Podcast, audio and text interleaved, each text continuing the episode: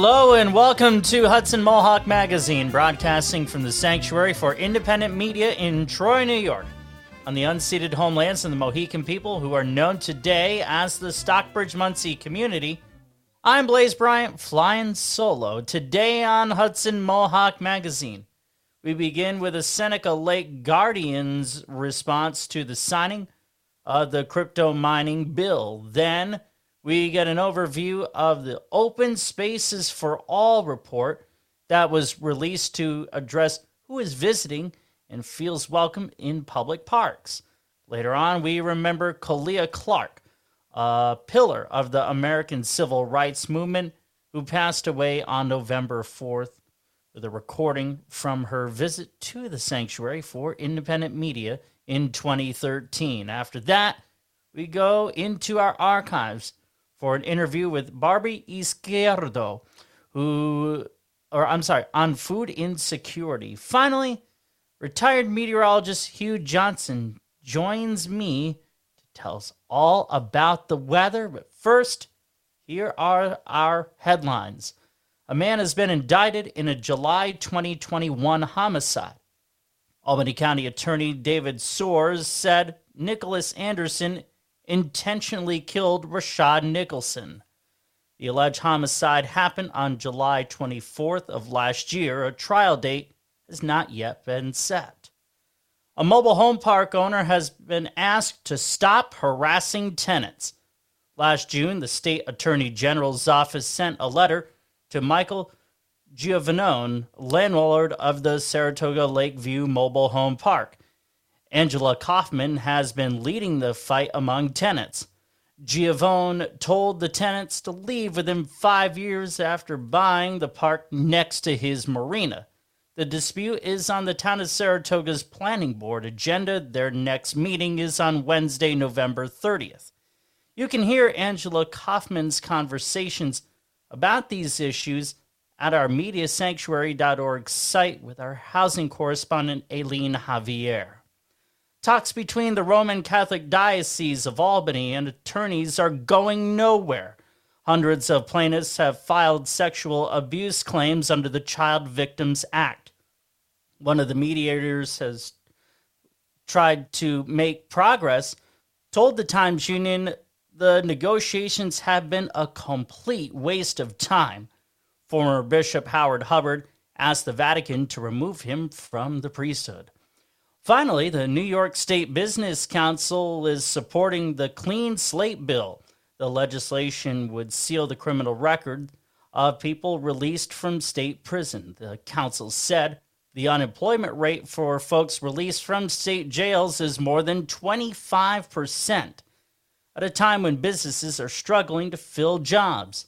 The Business Council also told state lawmakers They need to, or there is an urgent need to improve child care options and make it more affordable, which would allow more women to enter the or re-enter the workforce post-COVID. That's it for the headlines here on Hudson Mohawk Magazine, which is listener-supported radio that builds community in Troy and the surrounding capital region through broad grassroots participation. Our content is produced by volunteers. To learn how you can contribute, go to media sanctuary dot org. Send us an email, h m m at media sanctuary dot org, or you can even give us a call at five one eight, two seven two, two three nine zero. Our first story is about Governor Hochul, who has signed the first in the nation crypto mining moratorium. Mark Dunley, who has covered a lot of local news on cryptocurrency, asked grassroots organizer Yvonne Taylor why this bill is so important. We're joined by Yvonne Taylor, who is the uh, vice president of uh, Seneca Lake Guardians. And as many people probably have heard by now, uh, Governor Hochul Uh, finally has signed the uh, bill to oppose a two-year moratorium on any new cryptocurrency um, mining operation using, using what's called proof of work here in, in New York. So uh, Yvonne is one of the, you know, people really fought to, to get this moratorium uh, enacted. Why is this so important?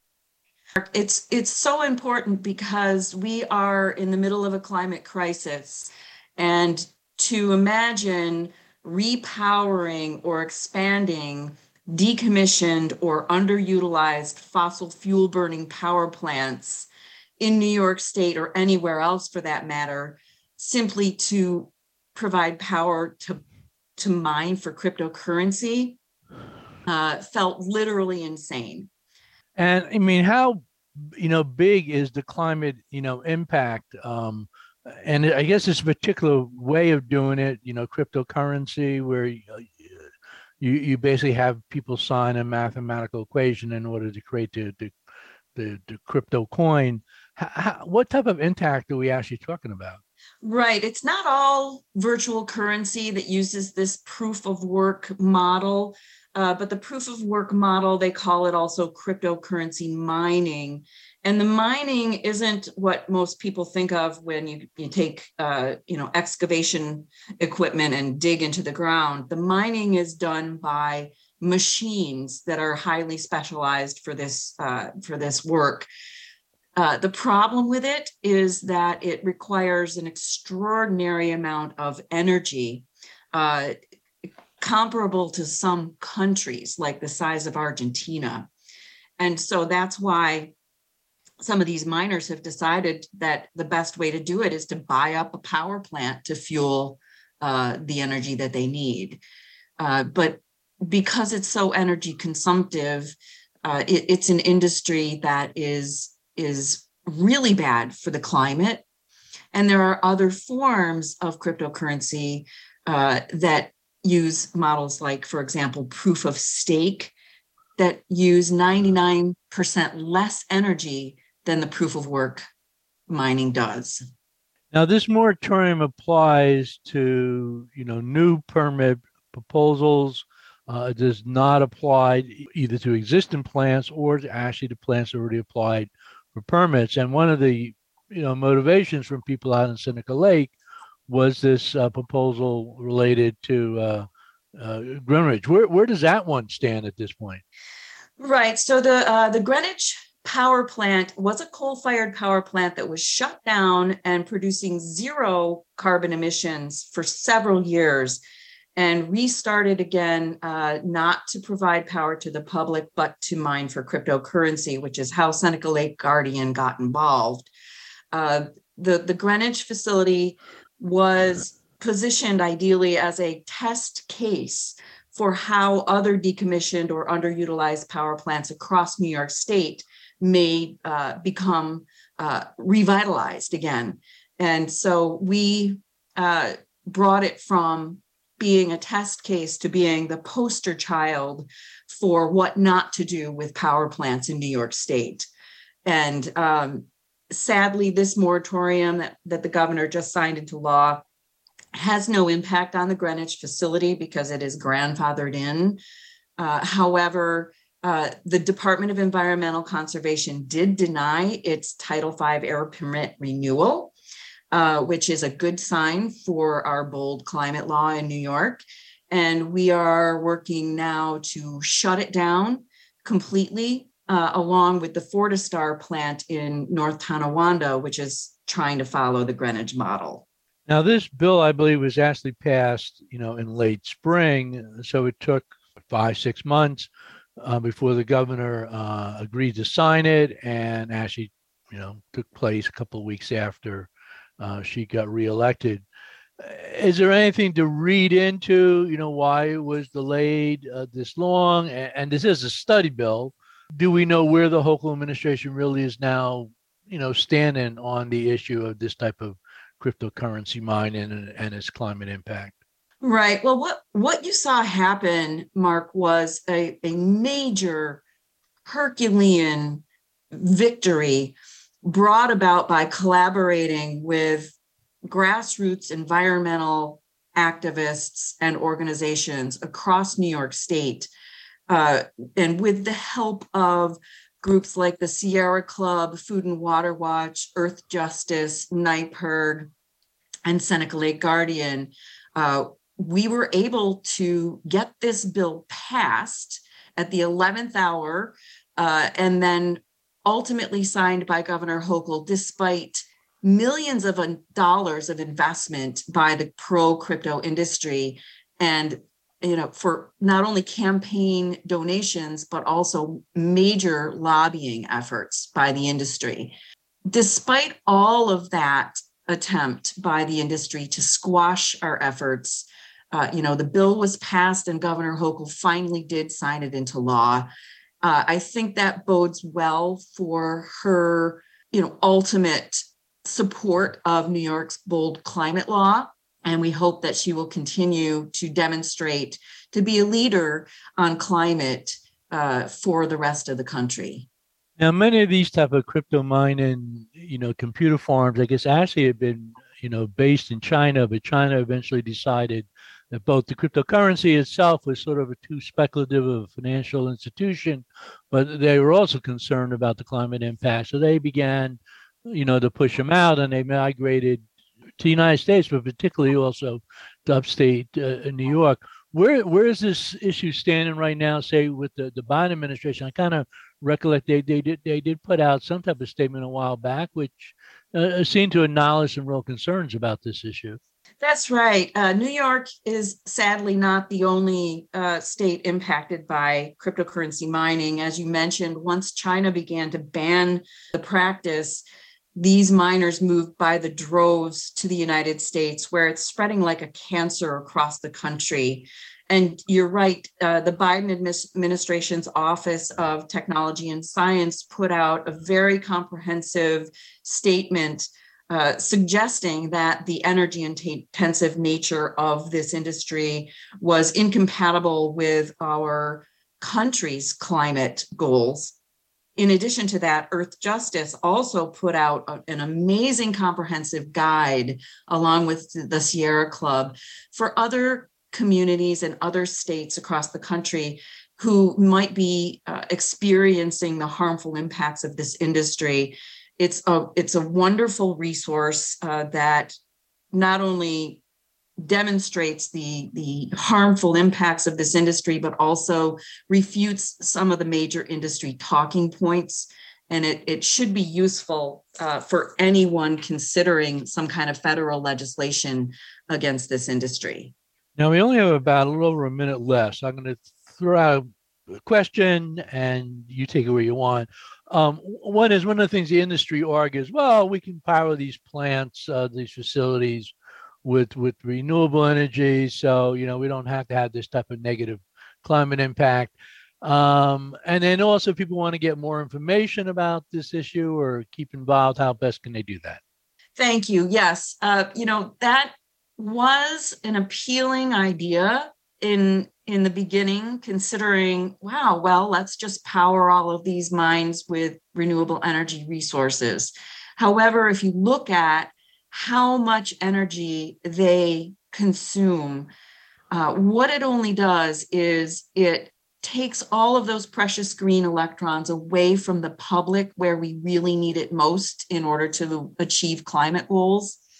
And it, it raises the cost and the accessibility of renewable energy resources for everyday people and businesses. So that notion, while it seems on the surface to be a good one, is not at all an ideal uh, situation. We need to move into less energy intensive uh, modes of cryptocurrency. If, yep, if you want more information, please follow Seneca Lake Guardian on Twitter, Facebook, and go to seneca lake guardian dot org. Uh, thank you very much, Yvonne uh, Taylor. And this has been Mark Dunley for the Hudson Mohawk Magazine. Thank you very much, Mark. To learn more, to understand more about crypto, cur- cryptocurrency and crypto mining, there are stories on our website, media sanctuary dot org. Open Spaces for All is a report to address the lack of diversity in open spaces and public parks. This plan lays out a vision for addressing accessibility, representation, and structural issues that keep demographics such as Black, Brown, and L G B T Q plus folks from visiting these spaces.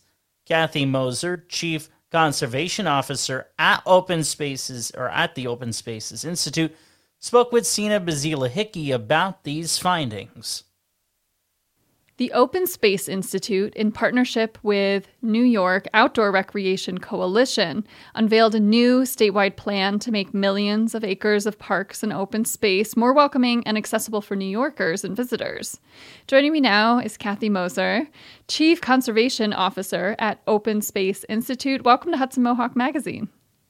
Thanks, Sina. Glad to be here. So let's start with, what is the Open Space for All plan? So the Open Space Institute back in April of twenty twenty started to do a look ahead about the next ten years of trends in, in New York State parks.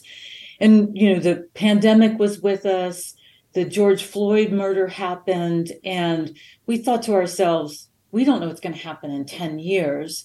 Society's changing. And we decided to look at why different sectors of society weren't going to open spaces.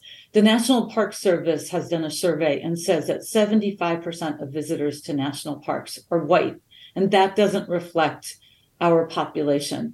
So the Open Space Institute, or we call ourselves O S I, decided to partner with the New York Outdoor Recreation Coalition and do first a, a survey of people. We got about two hundred twenty organizations to participate and tell us why they didn't go to open spaces, what we could offer to make them feel more comfortable going there. And so this report, Open Spaces for All, is a product of reaching out um, to different underserved communities and finding out what they wanted to see in their parks and open spaces. The plan notes that there are structural and societal barriers that prevent New Yorkers from accessing the public parks, open spaces, and other outdoor amenities. Could you talk more about what these barriers are? Right. We found a simple one to identify as transportation. You know, if you live in New York City and you want to get to Harriman or Bear Mountain State Parks, you know, it's difficult sometimes to do that. Or you get there and you don't see anybody that looks like you, so you don't feel as welcome. Or you get to a state park and you don't know, do I need special hiking shoes to go for a hike? If I want a kayak, you know, how do I get that equipment? You know, how do you, how do you try new activities? So we found transportation a barrier, the representation of some of the employees and people that you see at parks and open spaces is a barrier, and then just not really understanding what to do or what was available once you got there. When you talk about transportation, when it comes to the income brackets, how far do lower income people generally have to travel as opposed to higher income people to find these open spaces? Yeah, that's a good question, Sina. We did not look at that kind of economic disparity. We were looking more at, you know, communities of color, the L G B T Q plus Um, community, less so on people with physical um, issues, just because the Americans with Disability Act dictates what happens. So it was really more, not so much economic, but, you know, communities of color and the L G B T Q was a focus of the report. And why did you choose those groups to focus this report on? Well, part of it was, you know, during COVID, when everything was shut down and people were flocking to open spaces, you know, there weren't any movies, there weren't concerts, restaurants were closed. We just, we were just noticing that it was mostly a white visitation to parks and open spaces. And so it kind of made us open our eyes up and say, why is this happening? And you mentioned that the A D A does more work on accessibility, but is that something that you would plan to do some research on in the future? Yeah, we have, you know, we can look at that because um, the Americans with Disability Act says you have to prove that you can't put the infrastructure in. And so you can build kayak launches that are accessible. You can build trails that are more accessible.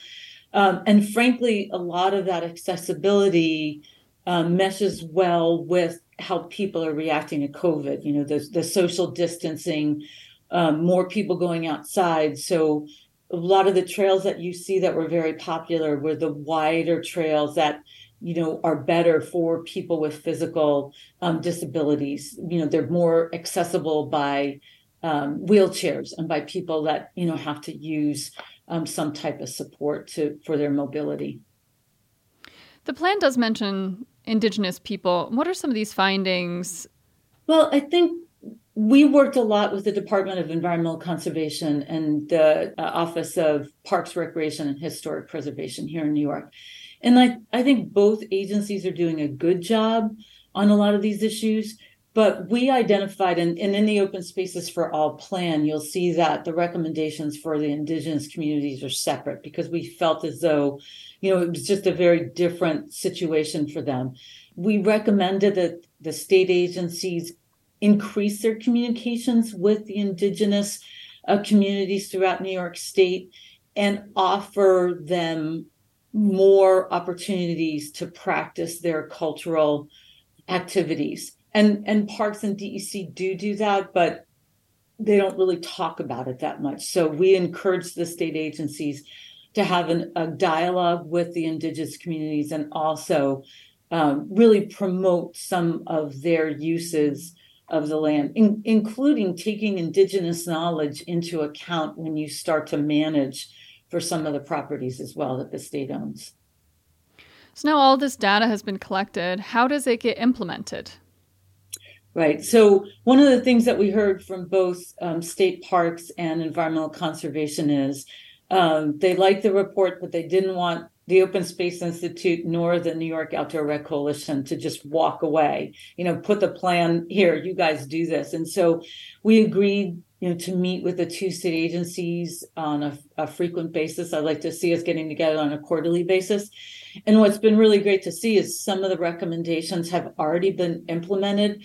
Um, for example, State Parks is hiring um, what they're calling Ladders to the Outdoors um, coordinators. And one of their coordinators um, named Kiwan out in Buffalo, and this is a shout out to him, in eighteen months, he has gotten twelve thousand students from Buffalo, inner city kids, out to state parks.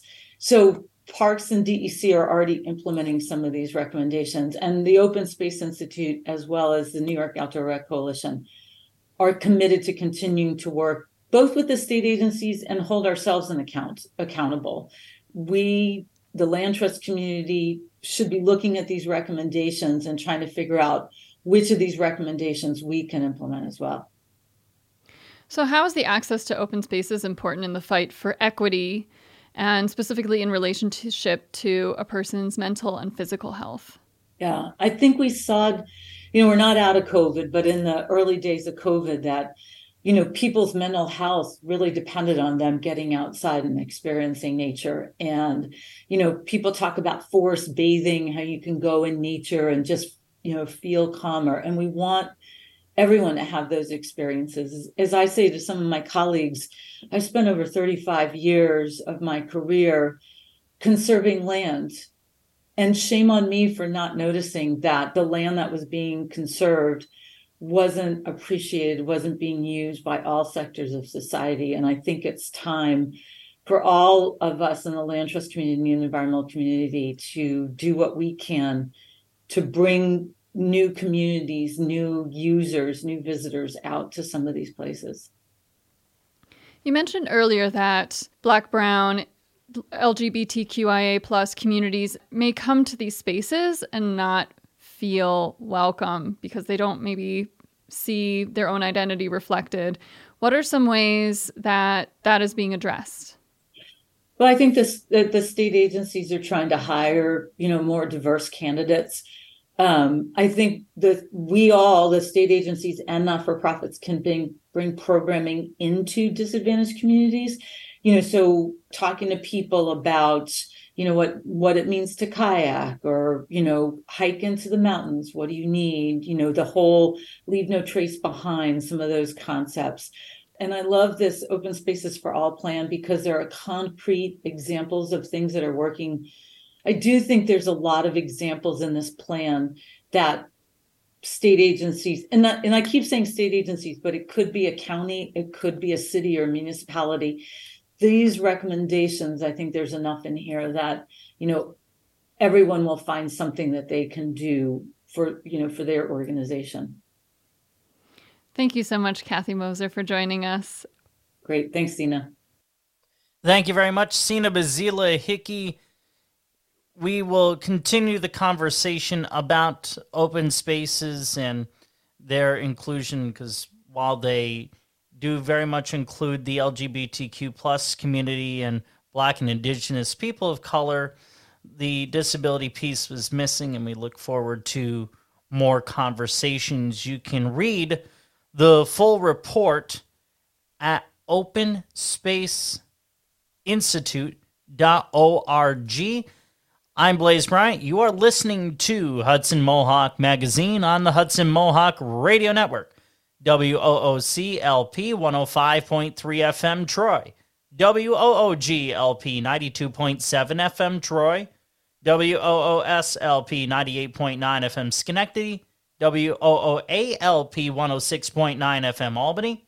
And streaming online at media sanctuary dot org.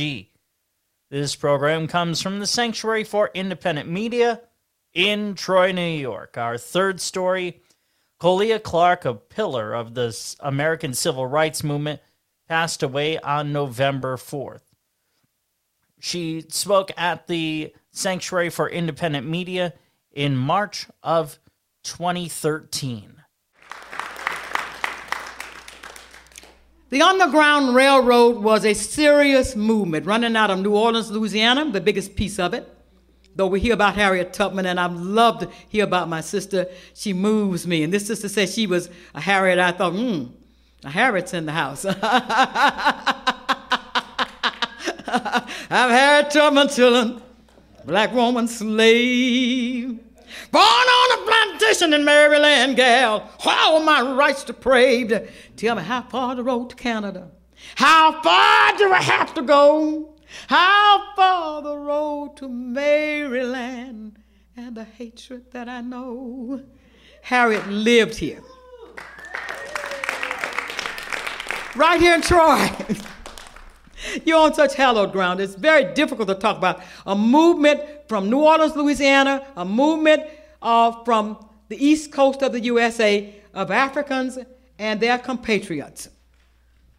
Oftentimes whites who are also poor whites, or whites who have gotten in other kinds of trouble, getting through the woods and the mountains and the streams, uh, through the some of the caves that they have explored. They had a, the, Union, the United States government commissioned a general, a black general, to study Harriet's trails. And he said, she couldn't have done it. And I said, uh, I said, General Parks, tell me, why couldn't she have done it? He said, because those caves were too dangerous. So they didn't know Harriet. And you sure don't know Harriet.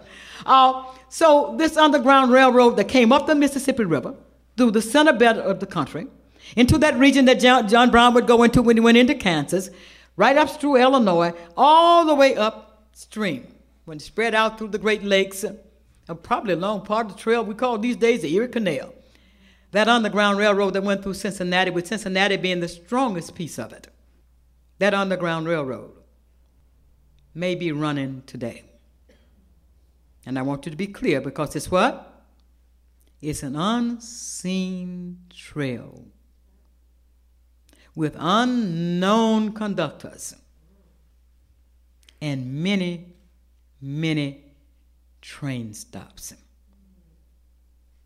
So that Africans in enslavement would talk about, would sing about, this train is a freedom train. This train is a freedom train. You can only ride it in a freedom name to ride this train. I mean, got church started up in here, y'all, so be careful now.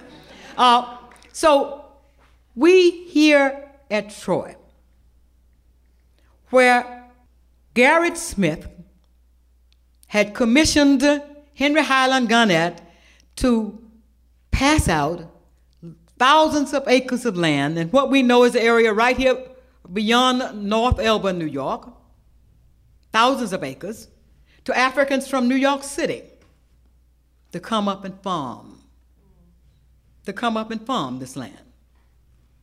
He hired John Brown to train these Africans from New York City in how to farm. Now, can you imagine that in the eighteen forties and fifties? Slavery is over. Graduated slavery ended in eighteen twenty-seven. Henry Highland Garnett from Baltimore, Maryland, where they took in ninety percent of the population of slaves were below the age of sixteen. His grandfather, an African chief of the Mandingo tribe, caught the confidence of Colonel Spencer, his master, who called him Joseph, because he was so smart and so much like Joseph in the Bible, introduced him to Christianity, but didn't understand that Joseph was an African, and not just an African chieftain, but an African in his heart. And he came from a place where indigenous people, all people and Africans were indigenous people at this hour, believe that I am because we are. Because we are, I am. That is the first step toward being a human. And Colonel Spencer, if you be no slave, you be no friend of mine. Master or not. He didn't understand that because he didn't understand that he was not a part of the humanness, the wholeness that makes us one people. He took his whole family north. I'm talking about eight family units. Unheard of in a runaway case.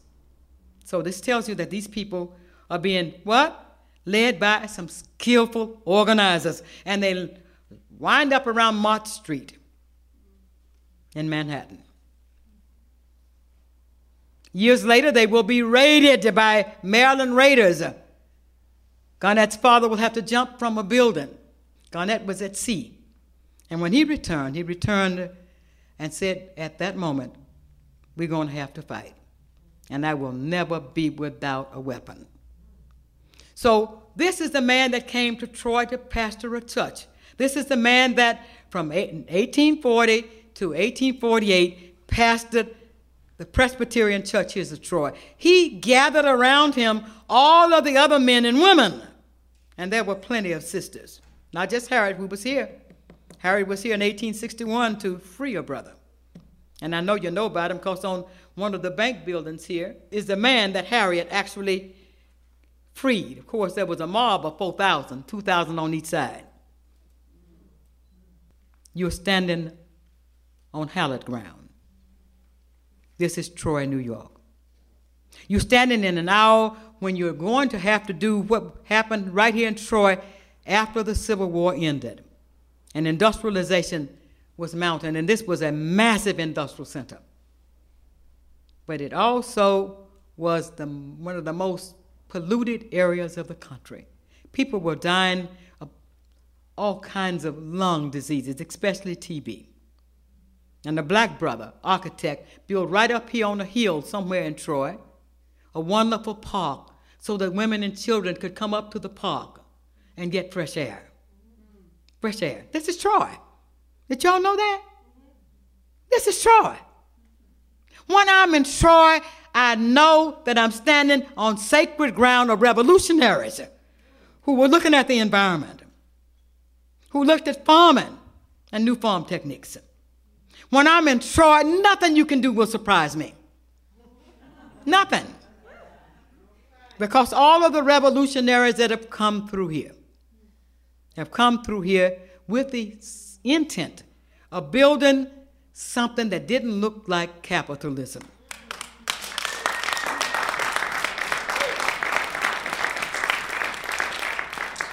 Henry Highland Garnett, Garrett Smith, who himself was a financier, talked about ending forever what we know as capitalism, slavery, and developing what they call the wage system. But Garnett said, that doesn't look like it's enough. We must also end monopoly of land. We're talking about pre-Civil War. Pre-Civil War. So eco-socialism began where? I, you know, you didn't say it like you meant it. So I've given you a spark of a speech. But Colia Clark, as any, my students will tell you, doesn't do anything without doing what this wonderful young man did on his horn this, horn this evening. And that is having some music, because Africans don't function without music. I come out of the Student Nonviolent Coordinating Committee. We open with music, and we close with We Shall Overcome. We're the music people. So I ask you to join me and just saying a little brief piece with me. Would everybody please stand? And sister, may I have your hand? You and the baby. If y'all would just catch hands somehow. In the South, we pass right over left. She's got a baby, so I'm not going to trouble her. But I want you to say with me, I am. I am. Because we are. Because we are. Because we are. Because we are. I am. I am.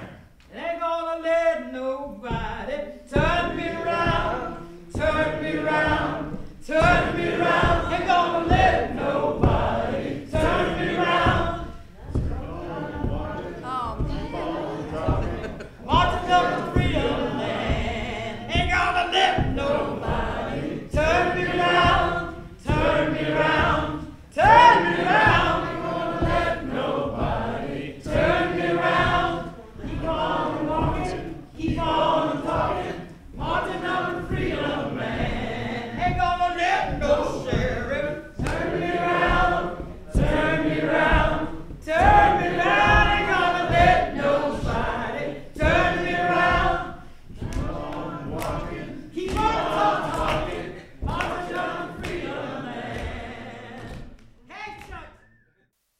It's a beautiful clip of Colia Clark speaking at the Sanctuary for Independent Media in March of twenty thirteen. A bit more about Colia as we play or as we pay tribute. She worked with the N double A C P alongside Medgar Evers in Mississippi. Then, as a member of the Student Nonviolent Coordinating or Nonviolence Coordinating uh, Committee, she played key roles in the efforts to establish equal voting rights in Selma, Alabama, and the Birmingham campaign. Later on, she worked with Cynthia McKinney in her presidential campaign and ran for the Senate from New York twice on the Green Party ballot line. She was more recently a vocal supporter of the Black Lives Matter movement and chair of the Grandmothers for the Release of Mumia Abu Jamal. She was also a professor at the SUNY, or at the State University of New York at Albany. Colia Clark died November fourth. She was eighty-two years old. To our next story, as we come off a holiday weekend where many people were blessed with an abundance of food, we reached into our, our into our archives for this next story about food insecurity with Barbie Izquierdo. Good day, all. This is Michelle Maserjian for the Hudson Mohawk Radio Network, and my guest today is Barbie Izquierdo. Hopefully I didn't massacre your name. Community Empowerment Manager at Hunger Free America. Welcome, Barbie. Thank you. Thank you for having me. Good afternoon. So can you tell our listeners, what is the organization Hunger Free America? What, what's his mission? Sure. Um, so Hunger Free America is a national nonprofit organization that engages in both advocacy and direct services. Um, we serve low-income people by lifting up the policy solutions we develop in, co- in collaboration with our communities and bringing them into the room where decisions are made. We believe that the emergency food food systems fills a gap, but the answer to long-term um, hunger is an expansion and increased participation of the fed- of the federal safety net.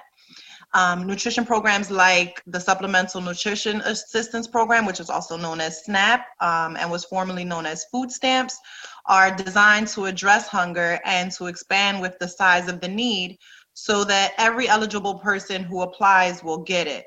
Um, not only do these benefit do these benefits provide ten meals for every one that a food pantry can serve. It also has reimbursement mechanisms that can generate funds for the city and state government, as well as it pre- preserves jobs at grocery stores and supermarkets. There's a lot of benefits to programs like this, but there's also a lot of stigma and a lot of barriers to people applying. Um, my role is to engage people of low-income communities and the community itself throughout the country, and to help them learn about the services that are available to them. Um, my goal is to help make their voices heard and push government to do more to help them, not less. And um, and anyone can do this work if they know how, and we just hope that our work won't be necessary someday, because we'll have totally have solved hunger. Wow, that's amazing. That's amazing. So what communities and what areas are you serving in your role? So I um, serve on a national scale. So okay. I am currently um, working on our food action board. And what that basically is, um, is what I'm doing for the food action board is I'm looking for people with lived experience, just as myself, who are willing to um, testify at Congress, get into these rooms with senators, legislators, um, and explain why these programs are, aren't working, if they are, what is, um, what needs to be fixed, how it's affecting the community. Um, so because I personally have been a part of an organized group like that, um, I'm now blessed enough to say that I'm on the other side and, and helping to find people um, to do the same things that, that I've been doing. What does it mean for someone to be food insecure? You know, can you share some stories? And if you want to share your story. Absolutely. Um, being food insecure, in all honesty, um, where I would have to start personally is how it's affected me. I have dealt with a lot of shame, a lot of embarrassment, um, because I was featured in a documentary called A Place at the Table, which talks about hunger in America. Um, in that documentary, you can see me struggling to feed my kids. Um, you can see that, like, they have a shot of my kids eating Chef Boyardee and I'm in another room eating a sandwich, no mayonnaise, no, just, you know, bread, cheese, and, and salami. Um, and I was separated from them because I didn't want them to see that I wasn't having the same meal that they had. And um, in the beginning of the documentary, I talk about how, like, I would never feed my kids Chef Boyardee because I had to eat that every day growing up. And then, of course, throughout the documentary, they show you that eventually I, I do have to resort to that. What it does to you psychologically are things that um, can affect you for the rest of your life. And I still struggle to talk about these things without getting emotional. So I apologize if it happens. I've been through situations where I've had to yell at my kids and, and force them to go to sleep because they said they were hungry and I just didn't have anything to give them. Um, I've been in situations where I've had to um, go to food bank, food banks, food pantries, soup kitchens, and at times they were at capacity. Um, I've been on the other side volunteering and working for food organizations and having to tell people we don't have any more. Um, I've wor- I worked for the Coalition Against Hunger for a few years um, here in Philadelphia. I went from, you know, knowing what it's like to go through these programs and how hard the application processes are and, and how they're delayed and how social workers are overworked. And then, you know, here I am having the ability to fill out these applications for people over the phone, um, getting their paperwork for them, submitting them all together in their application. But in the same sense, having to tell them, well, you qualify for sixteen dollars. And it it hurts to know, like, it, it was a double-edged sword because it's like, you know, I know that these programs aren't perfect, but we're helping someone, right, in some way. So you have to feel good and be happy. But again, telling a senior who has to pay for their own medication and has co-pays for their for their doctor visits that you're eligible for sixteen dollars a month in food stamps really doesn't help them. So it's it it was hard. Um, I still struggle at times with feeling like I might be an unfit mother because I've exposed my struggles to to the public. You know, this this stuff is Googleable. It's going to be out for the rest of their lives. Like, I've wondered how it's going to affect my children. I've also um, struggled with feeling less than, and like I have to prove myself harder than other people. Um, burnout happens a lot more. Um, the shame takes over at times of having to admit that this is what I've been through. This is this is my life, and to still focus on trying to make people see that there are millions of people out there like me who are struggling. Um, but it's a little harder when you use yourself in order to make changes. Right. So what I hope to do um, in the thirteen years that I've been doing this is to make that process a little easier. Um, because I didn't have any guidance when I started telling my story. Um, so if I can help find people and, and help them throughout the process with finding mental health resources, finding out if there's any other programs that might help them that affect their social determinants of health. You know, it might not just be food insecurity. There's there's poverty, there's housing issues, there's domestic violence, there's there's violence, there's drugs. There's a lot of things that go on in these neighborhoods that sometimes when you're from these neighborhoods, you just feel like they don't care. Yeah. It's not gonna matter. I appreciate you sharing your story and, you know, its impact on you and just the struggle for individuals to go through an application process is, is a barrier. And here all people want is, is food. Um, how important then would you say are food pantries? I think that food pantries are very necessary. Um, the problem is, is that sometimes when people look at food solutions, they look at, okay, it's either this or that. And what we need to realize is that it's a combination of things. If we're really going to solve this issue and not just, you know, resolve a problem, if we want a true solution, um, then it takes a lot of things working together, you know. Um, The SNAP program is, is a supplement. It's supposed to help you and not give you everything that you need. So there are a lot of working families who are on SNAP, but still don't have enough. Um, from my personal experience, when I would go through that, that's where I would go. I would go to the food pantries. Um, at the time in my neighborhood, there were certain limitations, like you can only go once every thirty days and, and, and things like that. But um, It, it, when you're in those situations, there's not just one solution. Um, okay. There might be, yeah. Okay. Um, so I'm going to have to kind of move this along because we're getting near the end of our time. Um, sure. Is there anything else you would like to share with our listeners that we haven't touched upon? And, and is there any suggestions that you would like to, if you were talking to a politician, what would you say? I think that politicians should definitely bring more people with lived experience to the room. I think that um, when considering what um, programs should have their funding cut um, or their budgets um, edited, that they should definitely have in consideration the people that they're affecting. Um, if there's anything that I would, any message that I would want people to hear is that, um, you know, you're not alone in experiencing this.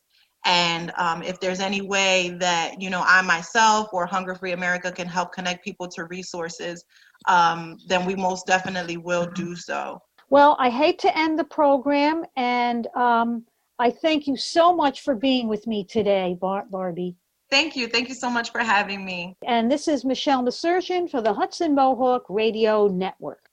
Thank you very much, Michelle. That conversation was recorded in twenty twenty. Barbie Izquierdo is an internationally recognized expert on food insecurity and poverty, winning the twenty twenty-two Global Citizen Prize Award. Oh, congratulations. We have a lot to aspire to, to even think about getting that prize. All right, final segment here is with our retired meteorologist or national or retired National Weather Service meteorologist. That is the one and only Hugh Johnson for our weekly weather chat. Hey there, Hugh. It's good to have you with me here. Hope you had a great Thanksgiving. I did, Blaze. I had a, a great Thanksgiving, and I today I survived oral gum laser surgery. So, Whoa. All good. Yeah. Whoa. I, yeah. Well, I'm glad right. you survived that. That sounds like something yeah. else. It's thank God for lasers. It's not, it's not the old-fashioned uh, way they did it. It would have been a lot worse. So, well, surgery aside, yeah. How was it? Good. Good. Excellent. Excellent. Uh, good to hear. Well, we had, relatively speaking, a pretty uneventful weather day for Thanksgiving. How would you rank Turkey Day weather-wise in terms of some of the others that we've seen? Uh, definitely uneventful. Um, it was actually pretty nice. It was uh, we got up into the uh, got just below, I think just below fifty, so we were pretty close to normal. Compare that to three years ago in two thousand eighteen, where we stayed in the teens all day and had a low in the single numbers with wind on top of that. That was our coldest Thanksgiving on record. Our warmest, I think, is two thousand four when we hit sixty-five and then had a thunderstorm. And in nineteen seventy-one, we had twenty-two inches of snow on Thanksgiving. So all things considering, it was a very uneventful but very benign Thanksgiving Day weather-wise. Lots of sunshine, which helped, I think, the cause. Yeah, good good day for the Charlie Brown football game, wasn't it? Indeed. You know, I got to work my Charlie Brown Thanksgiving references in here uh, when I can. Oh, my goodness, Hugh. Those poor folks around the Buffalo area. Well, they got buried, yeah. Didn't they? They did indeed. The airport, the airport got close to three feet, and that was, of course, not the epicenter of that lake event. Orchard Park, where I guess the Bills play, got yes. close to eighty inches of snow. eighty inches of snow, if you can battle. That's more than we normally get in the entire season. That's eighty inches is one, our top fifteen percent, you know, highest end of snowfall for a season. So imagine that from a three days. Uh, it was a, it was a blitz of three days of the, of the uh, lake effect uh, clobbering them. So quite epic indeed. And unfortunately, the storm did cause some problems. There were structural collapses. There were a couple of deaths from mainly from heart attacks. There were people stranded. Uh, the thruway, thruway was closed for, for quite a time. I mean, they just couldn't plow that kind of snow. So very, very disruptive indeed. Yeah, I mean, just to put this in perspective for folks, eighty inches of snow is six foot eight. Yeah, I mean, it's taller, way taller than I am. At least a foot on me. Wow. Yeah. And close to that for there me. Were, yeah, I mean, there were stories, Hugh, because the Buffalo Bills, they actually ended up playing in Detroit on Sunday. Uh, you know, on, on that Sunday before Thanksgiving against the, the Cleveland Browns. They were supposed to play in Buffalo, but, you know, the eighty inches of snow that came. When they got back, the Bills punter, Sam Martin, his truck was literally buried, and he had a video on his social media showing how buried the truck was and how it took him near an hour to find it. I know. Pretty amazing. Yeah, it's but, it's yeah. just it's it's just incredible, and I can't yeah. help but wonder, Hugh, how do these things happen? Well, lake effect is a real it, it's a very interesting thing, uh, Blaze. Uh, basically, what happens with lake effect is it's basically what happens in the nor'easter, but a much more intense and concentrated area. You get cold wind blowing on relatively warm water. The water in the fifties, it may not seem warm, but it has plenty of moisture that can be tapped, and this cold air creates extreme instability, so the air is lifted, and then if there's something like a, a disturbance along the way to augment things, and then terrain, you throw that against uh, upslope terrain, you can really crank out an incredible amount of snow with that scenario, with the wind coming over the lake, a southwest wind over Lake Erie in this case, an upper-level disturbance that helps to generally get the whole ball rolling, and then the intense convection, and you can get two snowfall rates of two, three, four, five, six inches an hour easily, and that can last for hours because the band sets up and just lines up and just clobbers. It doesn't. There's nothing to stop it for. You know, as long as you have the right atmospheric conditions, you can keep getting that band can, can perpetuate itself, and that's exactly what it did for three days. It did waffle. It did move a little bit, vastly a little bit, thank goodness. But even that, it's still just you know amazing snow. We don't get that kind of snow lake effect right here in the capital region. We get some. We get a couple of inches. We get the stuff that by the time it gets here, the, the moisture has dissipated a little bit. But we do get some, and we get lake enhanced, which is a combination of, of lake effect and other uh, uh, uh, synoptic things to drive uh, helps to produce snow, but. You can get, you know, certainly some snow here from Lake, uh, Lake Effect. Nothing like Buffalo, though. Yeah, when you were working at the National Weather Service, I mean, what kind of advice do you give to people who are bracing for that much snow? Well, if you're bracing that much, much snow, you're kind of a crazy, but, you know, you just basically have to really, you're, I, I thought, I, yeah, if you're interested, if you want that kind of snow, you're crazy, but if you're getting right, ready right, right. for it, you just have to have a good snowblower, take your time, uh, no, realize it's going to take a long time to get dug out. When you get feet of snow like that, just and snow blowers actually don't even work that well for that. I, I think once you get over two feet, you need front end loaders and, and snow plows and things like that. It's very hard. You just it's just just have to be prepared and brace yourself.